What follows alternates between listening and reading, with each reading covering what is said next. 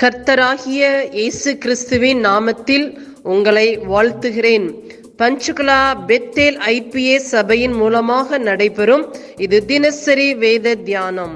இந்த தியானத்தை கேட்கிற உங்கள் மேல் கர்த்தர் தமது முகத்தை பிரசன்னமாக்கி சமாதானம் கட்டளையிட கடவர். காட் பிளஸ் யூ கர்த்தருக்கு ஸ்தோத்திரம். இன்றைய வேத வாசிப்பு லூக்கா பதினேழு. இதில் வசனம் ஒன்று ரெண்டு.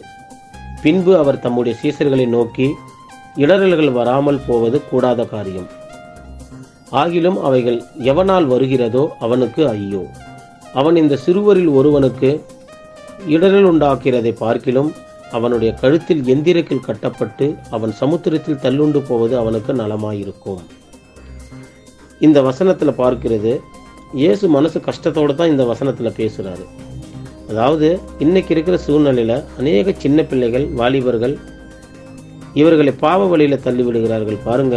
அவங்கள பார்த்து தான் ரொம்ப கஷ்டமாக கடிந்து பேசுகிறாரு வாலிப பிள்ளைகளை போத பழக்கத்திற்கு அடிமையாக்குவது பாவமான காரியத்தில் ஈடுபடுத்துவது இப்படியான பாவங்களை செய்கிறவர்கள் தான் இயேசு இப்படி ஒரு தண்டனை கொடுக்கிறாரு. கழுத்தில் கல்லை கட்டி கடலில் போட சொல்கிறாரு மற்ற தவறு செய்கிற தண்டனையை விட இளைஞர்களை பாவத்துக்குள்ள வழி நடத்துகிற சிறு பிள்ளைகளை போதைக்கு அடிமையாக்குகிறவர்களுக்கு அதிகமான தண்டனை கொடுக்கப்பட வேண்டும் என்று சொல்றாரு.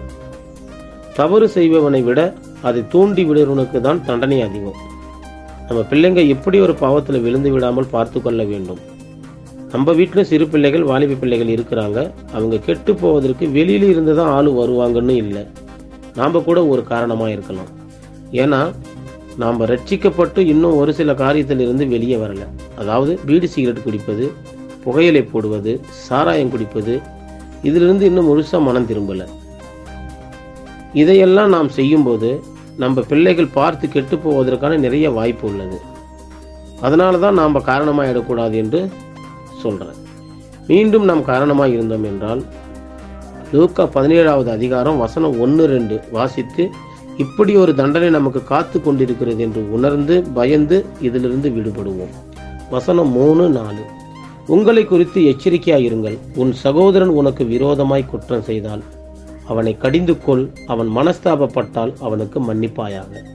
அவன் ஒரு நாளில் ஏழு தரம் உனக்கு விரோதமாய் குற்றம் செய்து ஏழு தரமும் உன்னிடத்தில் வந்து நான் மனஸ்தாபப்படுகிறேன் என்று சொன்னால் அவனுக்கு மன்னிப்பாயாக என்றார். நாம் இயேசு கிறிஸ்துவின் பிள்ளைகள் என்றால் நாம் எப்பொழுதும் மன்னிப்பதற்கு தயாராக இருக்க வேண்டும்.